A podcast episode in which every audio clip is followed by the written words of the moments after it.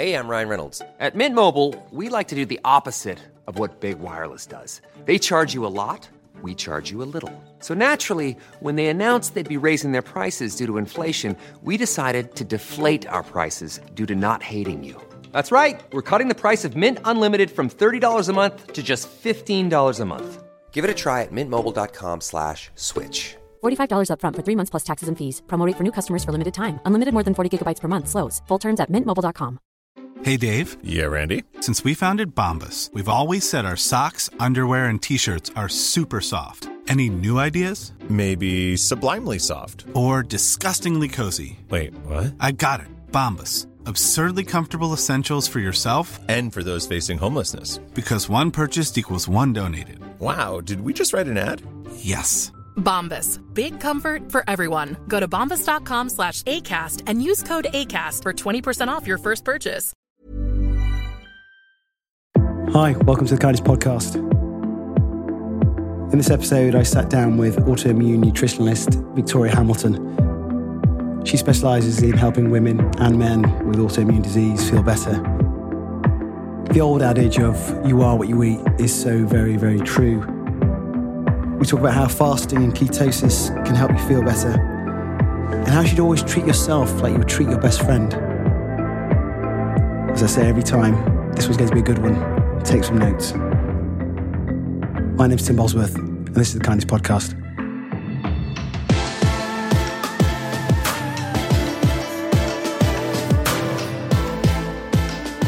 Hi, welcome to the Kindest Podcast. Uh, my guest today is autoimmune nutritionist, specialising in helping women with autoimmune disease feel better. Um, she works with clients to optimise brain health and productivity. She's been a health writer and content writer for Thrive magazine. Uh, believe it or not, she's been a senior tax advisor and tax director, which we can perhaps get onto, a chartered accountant. And I suppose, and recently, probably someone who smiles a heck of a lot, which I think is a great uh, uh, life lesson to have, particularly in the world of kindness. Uh, Victoria Hamilton, welcome to the Kindest Podcast. Thank you, Tim. No, it's an absolute pleasure. And I, and I did, I was just saying off mic there that um, I pretty much uh, hijacked you in terms of wanting to get you on the show last week. So thank you very much for, for coming on the show. Oh, no problem. Thanks for asking. No, I really appreciate, uh, really appreciate that. Um, in a previous episode, um, I spoke about my love for food, which I absolutely adore. Um, I think the challenge that most people have Actually, it's not the challenge. I think the, like, because I love food and I can say, oh, I actually really do enjoy eating and food. Unfortunately, and that's probably where your expertise comes in, is that a lot of people haven't got that luxury in terms of the food choices that they they eat. Um, so I want to come on to um, that, if I may. But before I um, delve into that side of the food piece, um, as is always um, for me, it's more of a journey piece in terms of how you got to becoming um, an autoimmune uh, nutritionist and how that journey came about. So I'm interested to find out about that. And, and also the segue through accountancy as well, really fascinating as well. So I'd like, if, um, if you don't mind, just to give, start us and take us on a journey as to how did you get to becoming the person you are today? Yeah, well, thank you, Tim. Um, and thank you for the introduction. Pleasure. Um, so yeah, my journey started um, really the day I was born.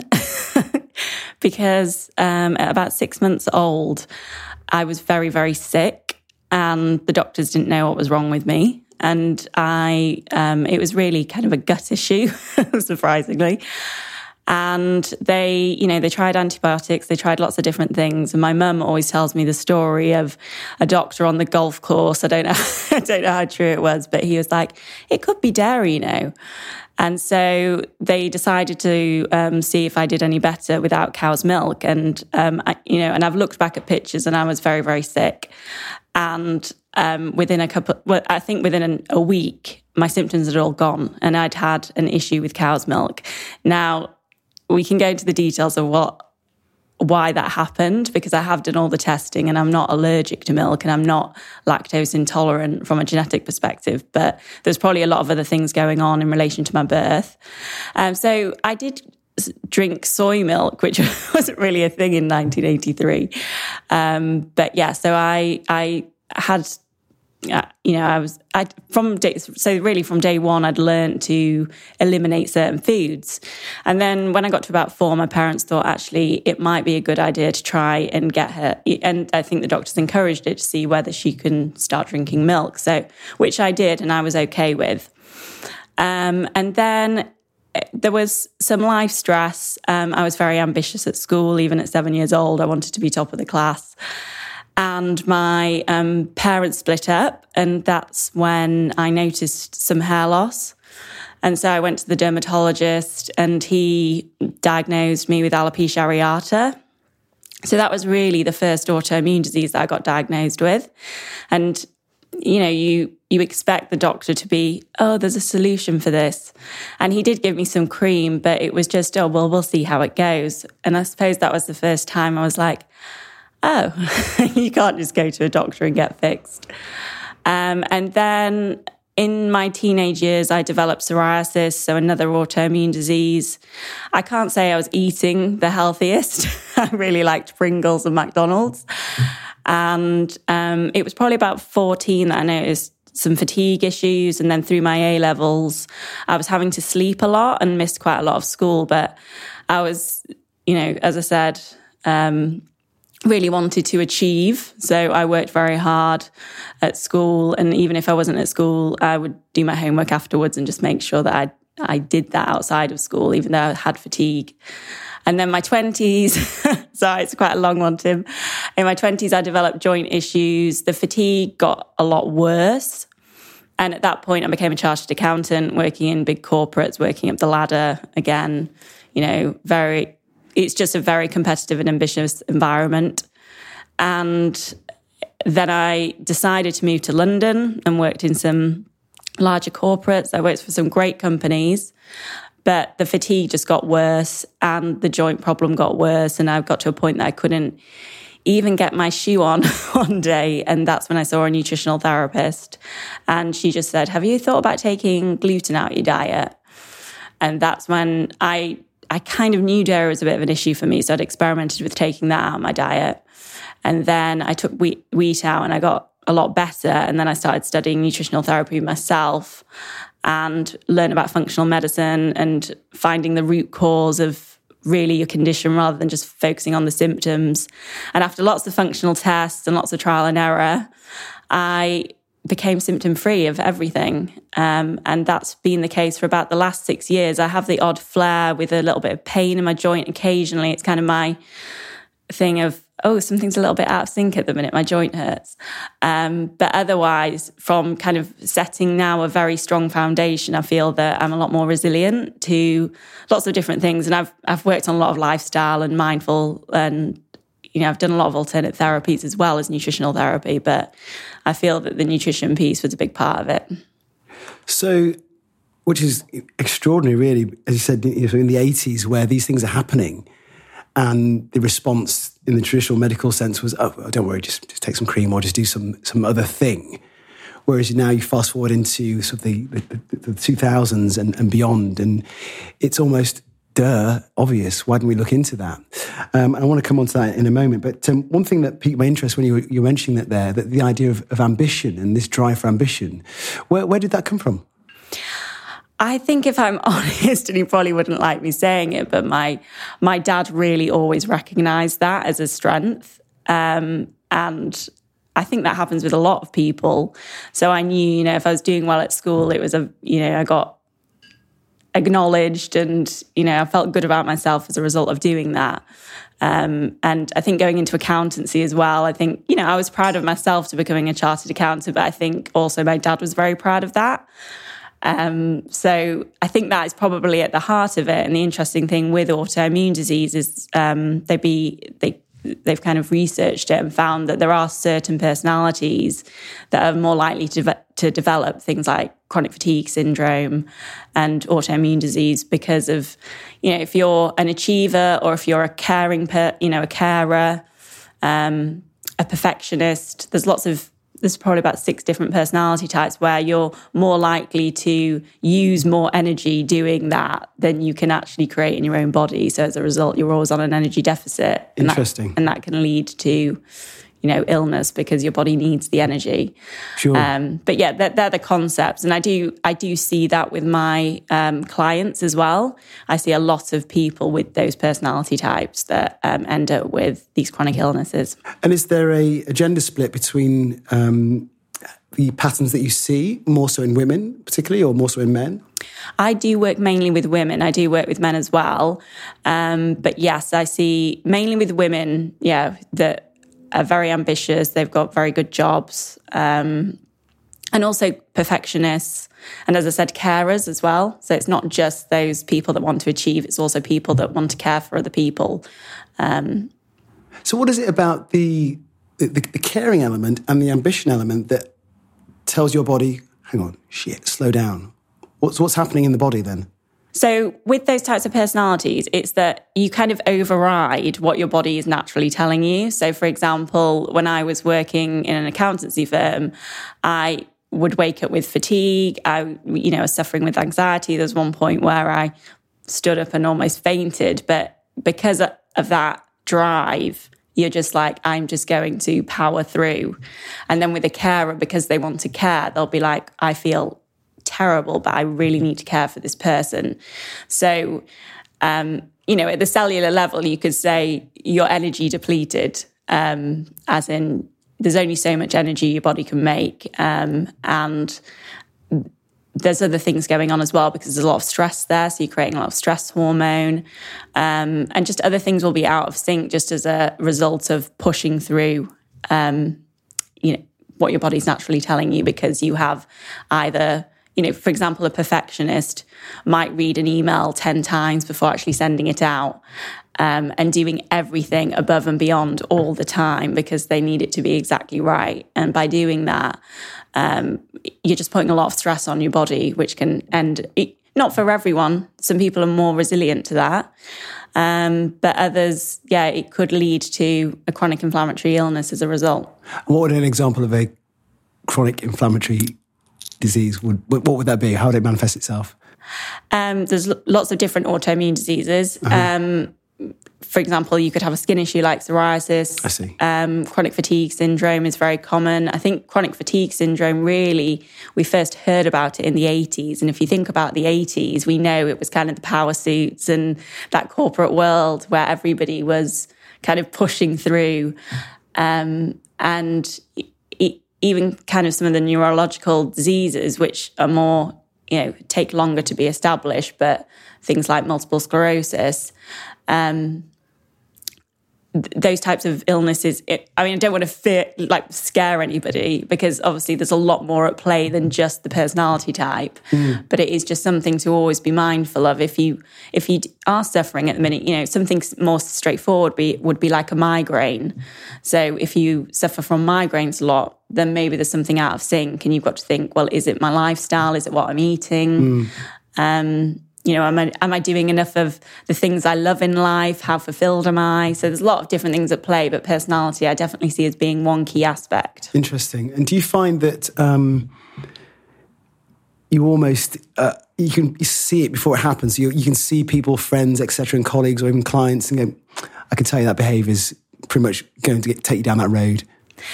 I think in some way you can, but I, I think anybody with autoimmune disease, sometimes you have um, this feeling of, wow, they get away with it. They're eating whatever they're eating and they're living that full-on life and, and they seem fine. Um, so sometimes people, it just really depends on your susceptibility.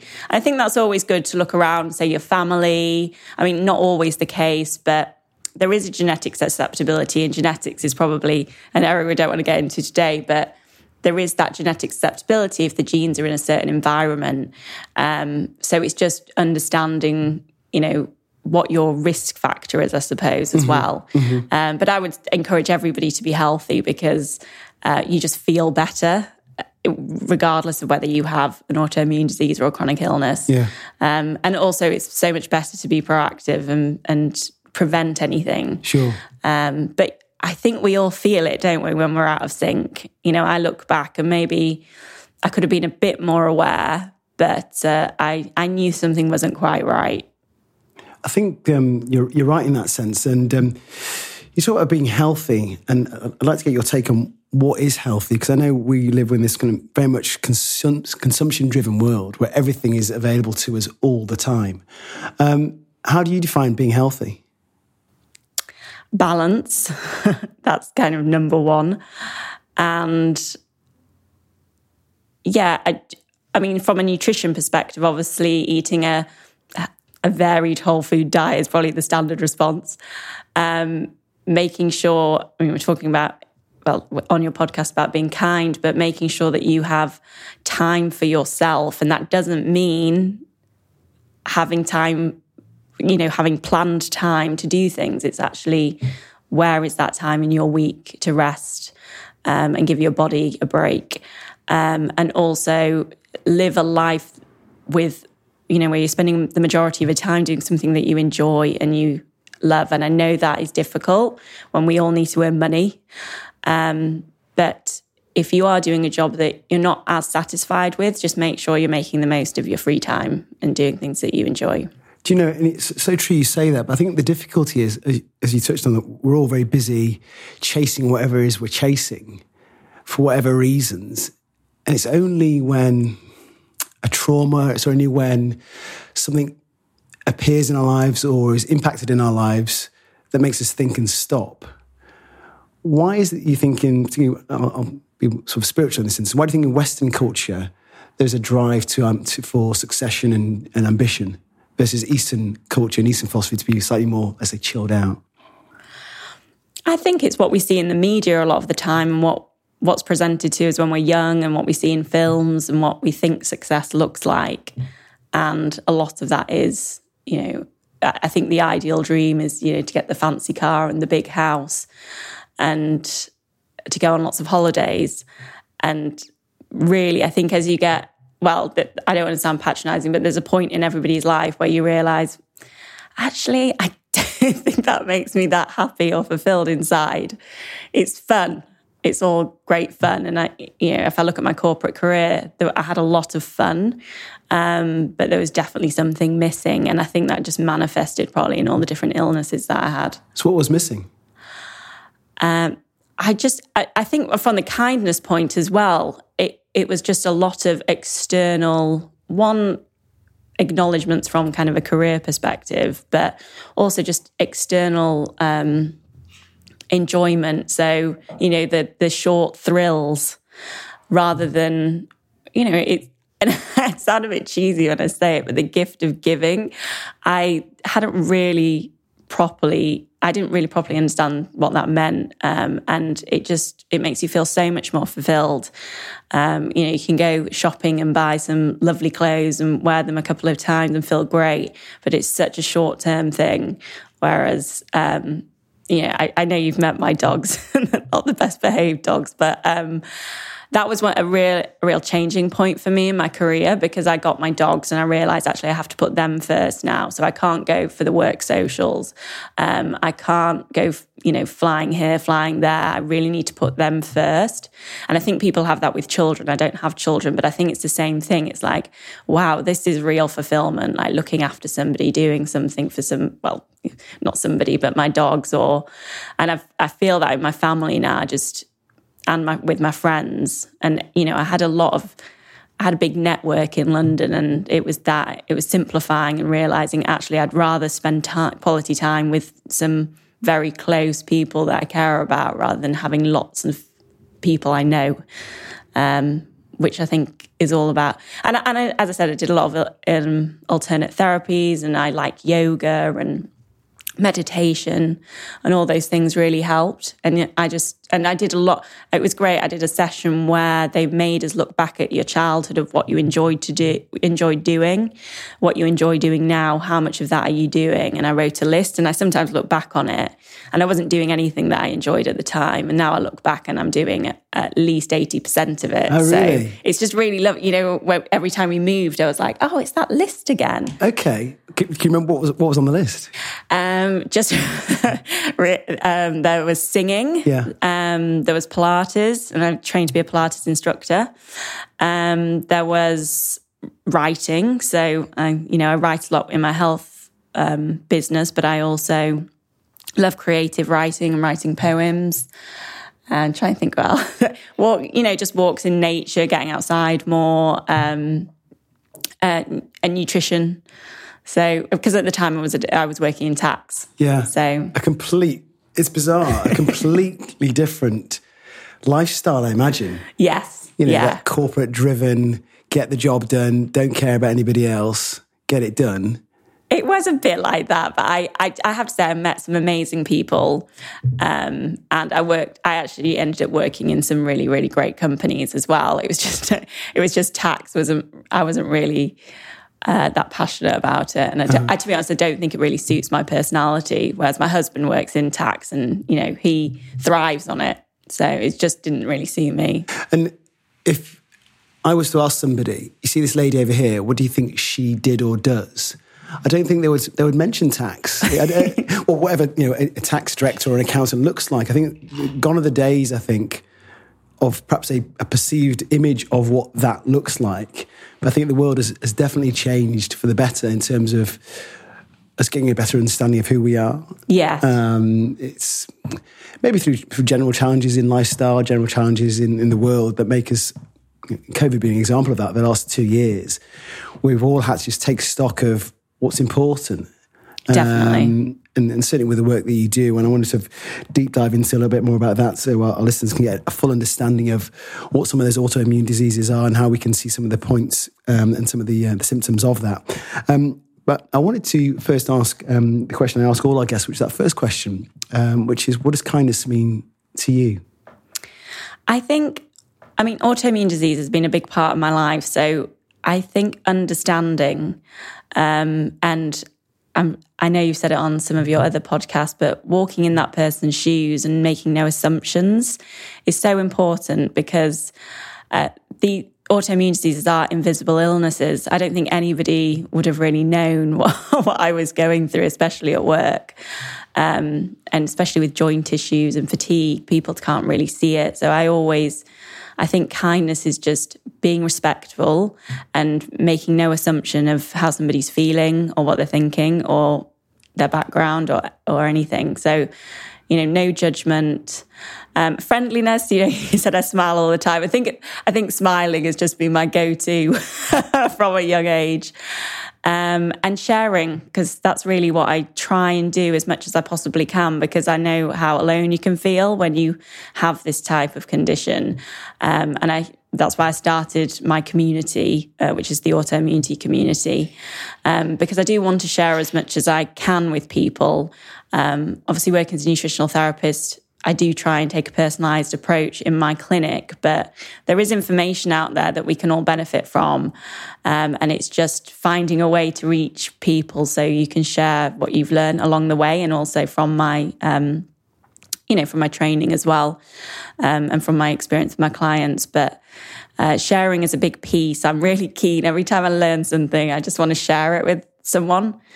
Um, but yeah, so then that's really my, with kindness. I mean, there's the generosity piece. Um, and I think that's important as well. Try and be generous, um, mainly with time, I would say, as much as you can. But it's hard when you want to do so many things. And I, I've done a lot of things. So it's and the I've, caring thing coming back out again, is it, I suppose? So you, yeah. You, do you, would you say, sorry to interrupt you there, would you no, say you're, you have to be mindful of knowing that being a carer or someone who wants to help can potentially flare up some of these symptoms that you mentioned? It's it's it's a... Yeah, it's very difficult. I think it's very difficult for anybody in that type of um, business. You just, and also you can end up working on a client case for a, a long time and um, you're not getting paid that much yet. And I, I think a lot of the time people who work as nutritional therapists aren't doing it to, like for the money, but it is, you know, it is your main income. Um, but it is hard not to go above and beyond with that type of thing. Um, and you do have to know your limits. And I do. I remember us doing our training, and when we, you know, the group of us that I trained with, when we first got into it, a lot of us were feeling burnout because we just wanted to do so much. Um, and there's, there's, a, I'm sure you found with your business and doing this as well, there is so much you can do. The, you know, my to-do list of things I want to do, I wouldn't achieve if I got to one hundred fifty years old. Um, so I do, I'm very disciplined now with my time. Um, and actually that started this year. Um, whereas last year I worked most weekends. So I, I want to be an example for my clients. Um, but then I, I'm always like, well, I love what I do, but that's kind in a way, but it's not really kind to your body. True. Yeah, true. You feel like you're being kind because you're like, no, I love it. But your body's like, give me a break. um, so and that's yeah. a challenge, I imagine, because you're, on the one hand, you know the symptoms, yet if that is your nature and your personality trait, you're this kind of this duality, you're fighting kind of the good and the bad, if you like, wanting to help, yet knowing that there are sort of uh, consequences of your kindness, if that makes sense. Yes, yeah. And I think that's why I really work on my health all the time, because I feel better now at approaching forty than I did at seventeen. Um, and my energy is very sustained. And I know if, I, if I'm not as focused on it, and I'm not, you know, I wouldn't say I, I wouldn't say it takes over my life, but I just, I feel like as long as I'm healthy, I can do more. Um, so the minute you slip with that, um, and you can't do as much because, for example, drinking alcohol is a, is a prime example of, if you drink alcohol all the time, you're not going to feel great. Um, and so that's why I have to be, you know, around that particular area. I just need to be really conscious about it. And for example, this time of year, I don't drink at all until, say, Easter. You know, we're in winter time anyway. I I like to hibernate until the sun comes back out. No, I do. I do like to go out and walk, but um, but yeah, you just I just have to be um, always conscious of my own health so I can help other people's. Because if I'm not feeling great, then you can't help anyone. Yeah, no, very much so. And it's a challenge, I think, because, dare I say it, you know, there's so much choice that we've got. Oh, go on, have another one. Oh, go on, have another one. And so the choice is there, and it's a why not mindset. But as you said, you have to almost create those, I don't know, strict guidelines with yourself to just check in and say, come on, Victoria, stop it, focus. You know your limits.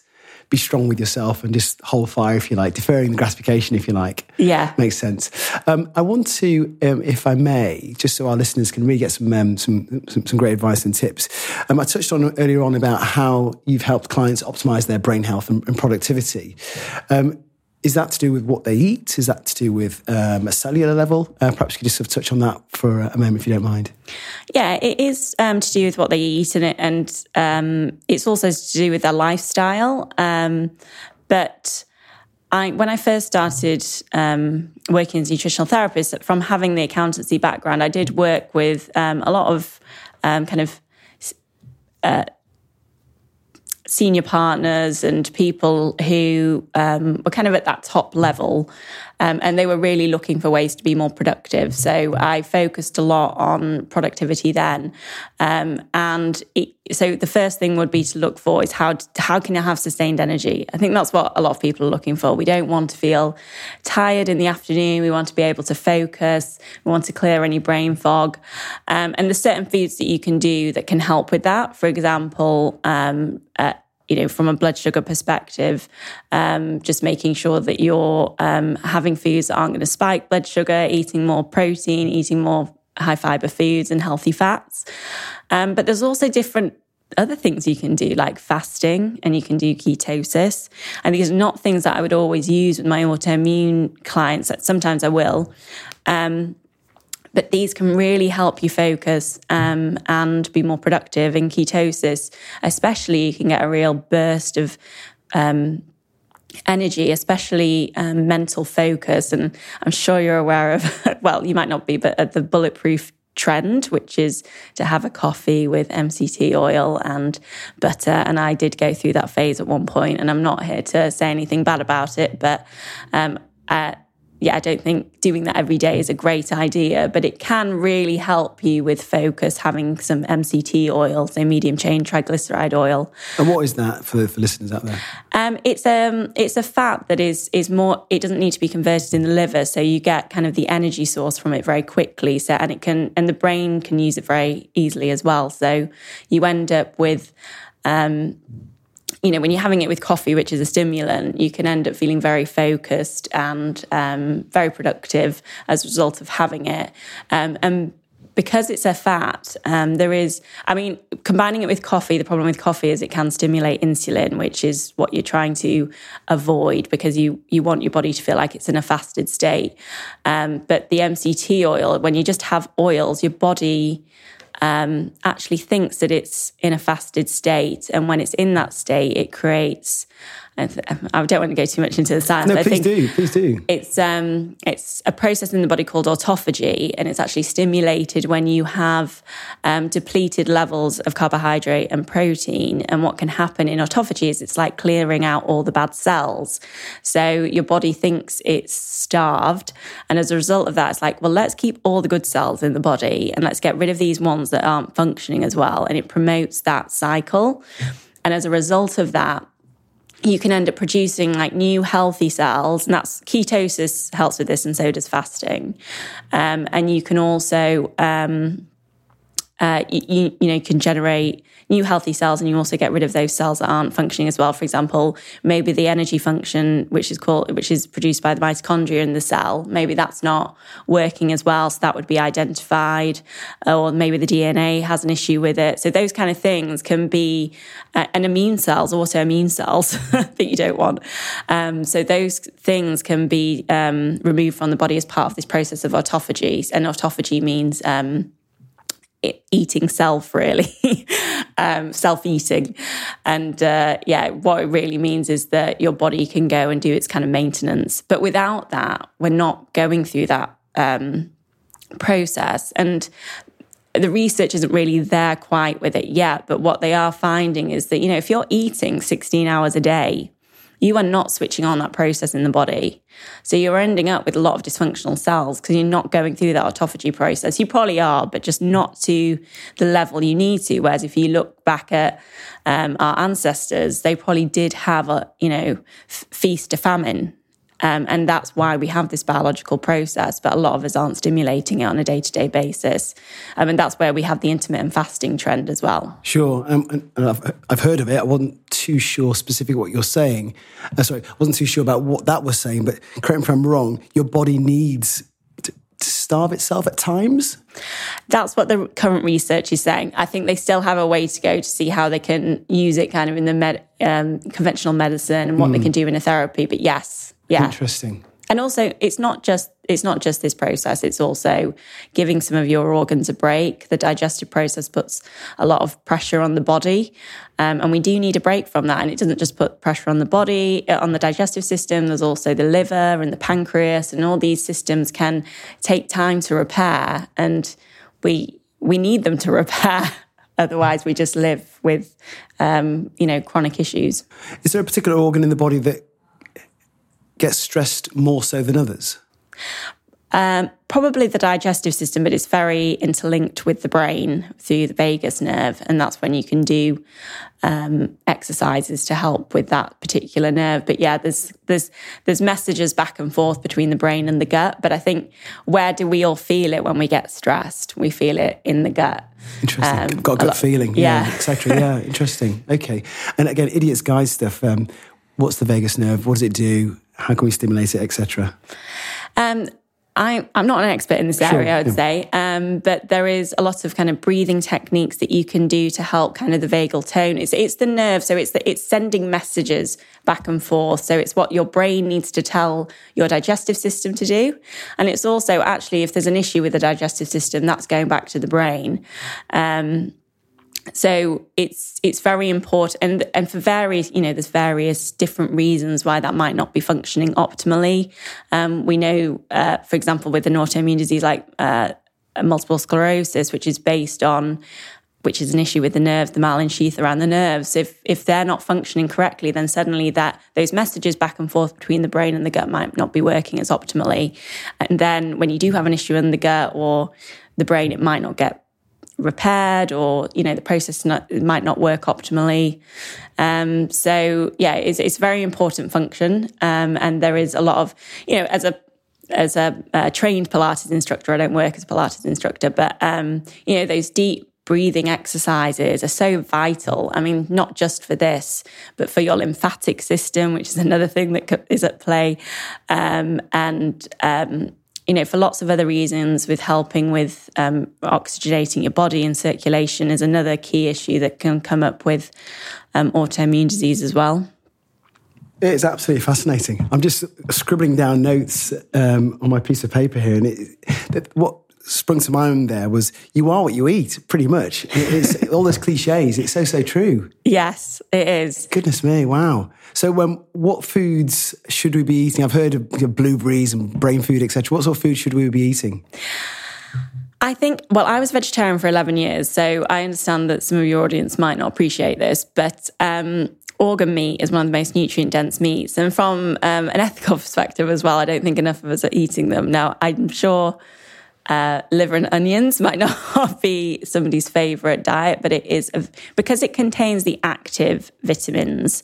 And that's important, especially if your digestive system isn't working optimally. Now, a vegetarian diet, and uh, I know there's been a lot about eating thirty different varieties of vegetables, is extremely important, and I fully support that. Um, but those and those vitamins are not in the active state, and so if your body isn't working as well as it could be, and it needs to trans, because to get it into an active state, it needs to um, convert it through a biological tra- uh, reaction. Um, if you don't have the strength, or you don't have the building blocks to be able to do that, then uh, you need to get your nutrients from the active source. And something like organ meat, cod liver oil, um, omega threes in fatty fish, so SMASH. So it's salmon, mackerel, anchovies, sardines and herring. Um, they're very important. Lots of different colours of vegetables, so don't just focus on eating the same thing every week. It's good to have a colour chart up, especially if you've got kids, and you can kind of tick through the different colours. There's normally about six or seven different colours vegetables that you can eat every day, or if you don't want something more simple, just every meal, make sure that you've got three different colours of vegetables on the plate. Um, and then seaweed is another really great um, uh, thing that you can have daily, and you can scatter it on like you would with salt. Um, so you can just get that, and that's full of lots of lots of minerals, because so we do, need minerals so as well. How do we get seaweed? Is it sold now? Is it, this is something yeah. that's readily sold? Goodness. Yes, yes, and you can you can get seaweed salt as well. So that's quite, as I said, that's quite nice if you want it as a topping. But you can get seaweed flakes as well, and they're quite salty, yeah. and they can be nice on like a soup or or one of your delicious breakfasts. That is fascinating, and I, I think a lot of people, myself included, are thinking, bloody hell, wow, that sounds like hard work. but, but maybe it isn't. Maybe it's just about creating those routines and um, those patterns into your diet, into your everyday, that it becomes familiar, I'm assuming. Yeah, it, I hope it doesn't sound like hard work, because I suppose you said you have a love of food, and it is quite nice to experiment. Uh, with the cod liver oil, it really is just have a teaspoon, you know, every morning.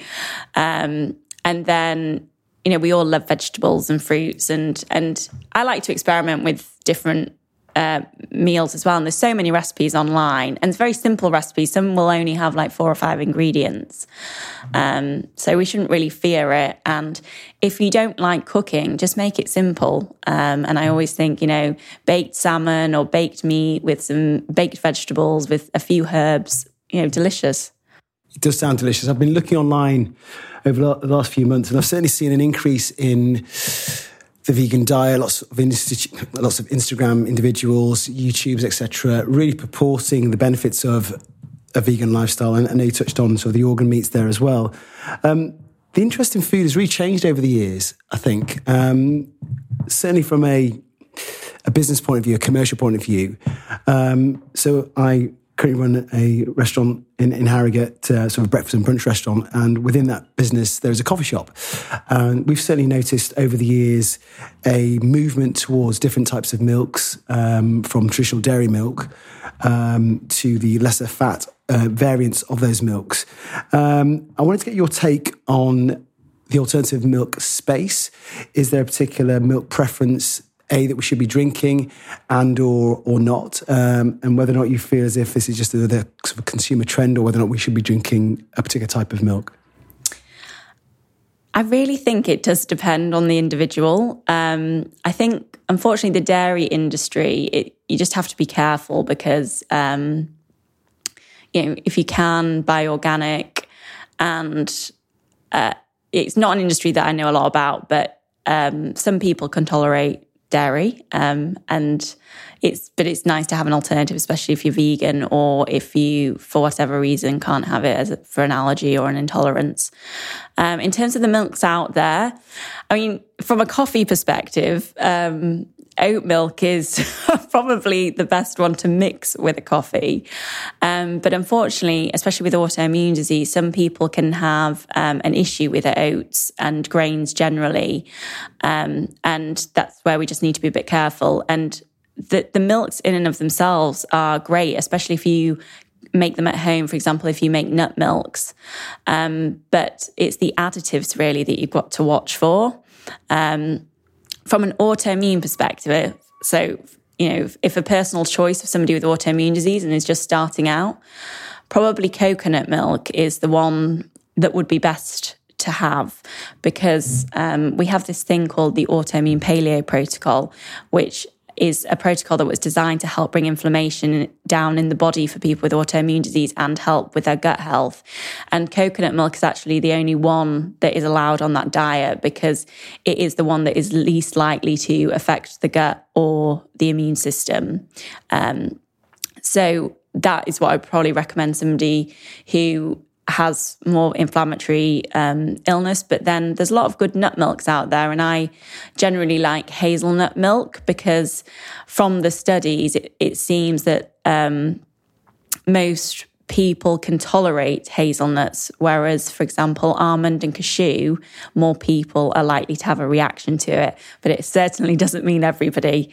Um, so it's just knowing what's right for you. And if you are worried that you've been drinking a certain milk and you're reacting to it, just take it out of the diet for a month, do some journaling, symptom and food journaling, see how you're feeling. And if you do feel better, then it might be an issue. Mm. Yeah, really um, salient advice there.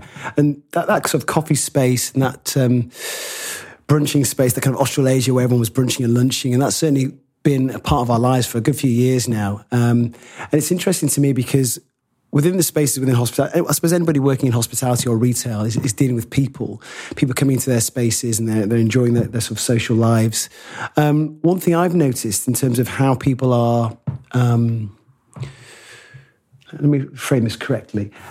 When I'm seeing customers come into my spaces, or if you a retail space, if you work in, in retail, is that you're dealing with people on a daily basis, and the way in which they treat you, I believe, um, can be an indicator of how they're feeling.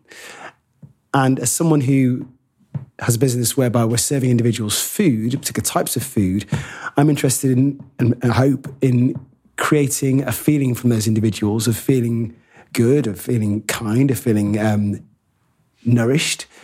Um, yet with autoimmune disease, there are individuals who don't have that opportunity, I'm, I'm assuming. They don't have the luxury of being able to go out to restaurants and coffee shops, because it's, it's a really debilitating um, disease, I'm assuming. Is that right? It, it, to be honest, it's not really. As I said, it's it's normally um, an invisible illness, and for it, it can get to that stage where, yes, it can... Um, become it can become more severe, but often they are you wouldn't even know somebody had one. Um, and as I said, there's a lot of skin issues that are related to autoimmune disease, hair issues, um, chronic fatigue syndrome. I mean, people just a lot of the time just push on and they're just coping with it. Um, and yeah, they they a lot of. Well, all my clients love to eat out. And if they are doing more of a strict elimination diet, then we talk about what they can do, you know, just checking um, ahead at the restaurant and making sure there's something that they can eat. Um, most of the time now, I know you do as well, um, people are very accommodating. You know, maybe they can't have the bread, but they can have the rest of the meal. They can add extra things if they need to. There's so many herbal teas and different drinks out there. There's normally lots of options. Uh, so it's certain, even when I went vegetarian, probably, you know, twenty years ago, there was no options out there. It was like pasta and cheese. Uh, so the world has come on, and I'm so glad, though. I think anybody that has a preference now, um, and, and my clients are always like, oh, and it's just being awkward. And I'm like, it's not, they understand. Um, And as you say, you know, if you go about it in the right way, um, and you just ask nicely, uh, normally they can, you know, the restaurant can do something. And and if you are worried, always ring before. That's another thing. If you're in a big group and you don't want to bring it up, just ring before, and it's it's normally sorted that way anyway. Yeah, no, definitely, definitely. Um, it's that, that time of the show where we uh, we sort of move slowly onto our, our second question. Um, and again, you've um, I'm, again my notes that I've been scribbling down. I'll be, I'll be swatting up and um, impressing my wife and with all the uh, the knowledge about that. Um, but the, the second question I asked, again related to kindness, um, it allows my guests, I hope, the opportunity to retrospectively look at where they are and then perhaps take stock of where they are and then frame how they could view the world differently. Um, and, and the question I ask is, if you were to die tomorrow, what would you do differently to be the kindest in the room? I think for me, it is focusing on time, because I think that is um, all of our most valuable asset. You know, it's your most valuable asset. And I love to share my knowledge and I love to work on my business. And sometimes you forget about the people closest to you. Um, and I do. And I think it's funny because a few of our relatives passed away last year. And the thing that came out was kind, like how kind they'd been. And I remember thinking, I would love somebody to say that. If I, you know, if I passed away, that would be the thing I would like somebody to say about me. So I, was, I, I think it's a work in progress all the time. Um, I think maybe, you know, going back to the beginning, maybe because of my personality type, but I always, I'm trying to be kinder all the time. And when somebody rings me and I'm like, no, I've got, I've got this to do. And I just think, actually, I could have spent just twenty minutes or, a, you know, a few minutes of my day just having that conversation with somebody, um, and even people that aren't friends or family, people on your street, people in a shop. I mean, it doesn't do you any harm to spend just a couple of minutes being friendly. And I like being friendly, but at the back of my mind, I'm always like, well, I've got something to do. And I just need to always push past that thought. Mm. Um, so. Do you find that difficult? I do, to be honest, but I really, once I've done it, I feel so good. I feel, you know, just like, actually, I didn't really need to do that. And it's been quite nice to have that conversation with that person. And we just moved into a new area and, um, you know, everyone's so chatty and friendly and it's lovely because it wasn't as much like that in where we lived in London.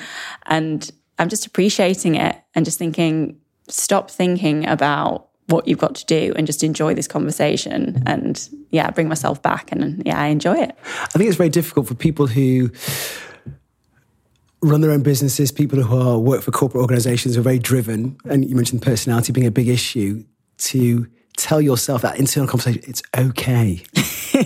Yes. It's okay. Because it is difficult because you're like, well, I've got to get that thing done. But it's okay. But, but no, no, you don't understand that that struggle in your mind, that there's that voice. Must yes. be a real sort of a challenge for, for you, I'm assuming. It is. Um, and then, you know, there's certain things that happen and it reminds you and you're like, no, I need to get the balance, like we're saying, but I need to get the balance back.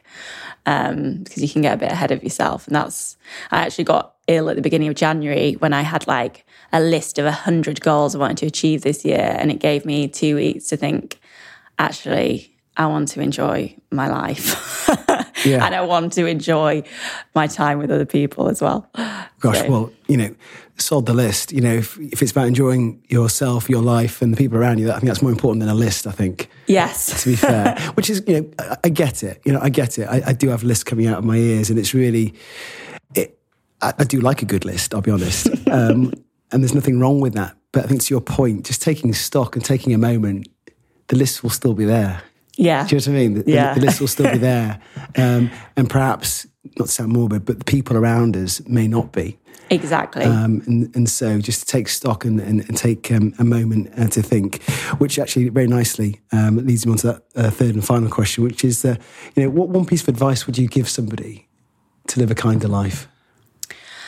I think, number one, treat yourself as you would your best friend. And I think a lot of the time, it's going back, I think we're going back to the same theme, but what we think, when we think we're being kind to ourselves, we're probably not. It's like forcing ourselves to go to the gym. Now, I completely promote exercise, but on some days, you might not, you might not have the energy, you might not be feeling great. And so just give yourself a break, give your body a break, and just think, actually, if my best friend wanted to go to the gym now, what would I actually say to her? I'd probably say, why don't you just have a break tonight? Um, and that's what I need to always remind myself of. And even not just from a health perspective, but, you know, your thoughts in your head and like, would you say that to your best friend? Probably not. Um, And then I just think as generally as a society, I think we could all just be a bit more patient and give a bit more. And again, it's difficult. Uh, you know, the tube on a Monday morning at nine, you know, at eight a.m., everyone was just trying to get on the tube, every, everyone for themselves. Um, and we all had that pressure because we all had a call at nine a.m. So uh, hopefully with everything that's happened, the world's going to move from there, and it's going to realise we don't all need to get to work at nine a.m. and we can do things a little bit differently. Um, but yeah, just just trying to give, and just, it doesn't matter if you receive back. Um, and if we all did that, then we'd all gain a lot. Hear, hear. Absolutely right. Absolutely right. And with that being said, you have been the kindest in the room, Victoria. Thank you very much for coming on. Uh, it's been absolutely a pleasure. Again, my notes are here to scribble upon. Um, where can people reach out to you or find out a little bit more about what you're doing or courses that you run, et cetera? Yeah, so my website is um, w w w dot the auto immunity nutritionist dot com. It's a bit of a difficult one to spell. And I also have um, the Autoimmunity Community on Facebook. Um, so please feel free to join. I'm sharing lots of information on there. We have uh, monthly challenges and focusing on different autoimmune diseases, but as well as that, focusing on a lot of um, ways that you can be healthier, um, eat healthy food, lots of recipes, and it's just a really great community of people. And it, again, it's not just women as well. It's no, both. Okay. no. So it's both. Yeah, we yeah. I work with a, a, a lot of men as well. Superb. Well, you heard it here first, guys. Um, this year is definitely your year to really focus on your health, your gut health, and all those things to do with, with food. It's been an absolute pleasure having you on the show. Thank you very much indeed. You have been the kindest. Thanks, Vic. Take Thanks, care. Tim. Bye bye now. Bye.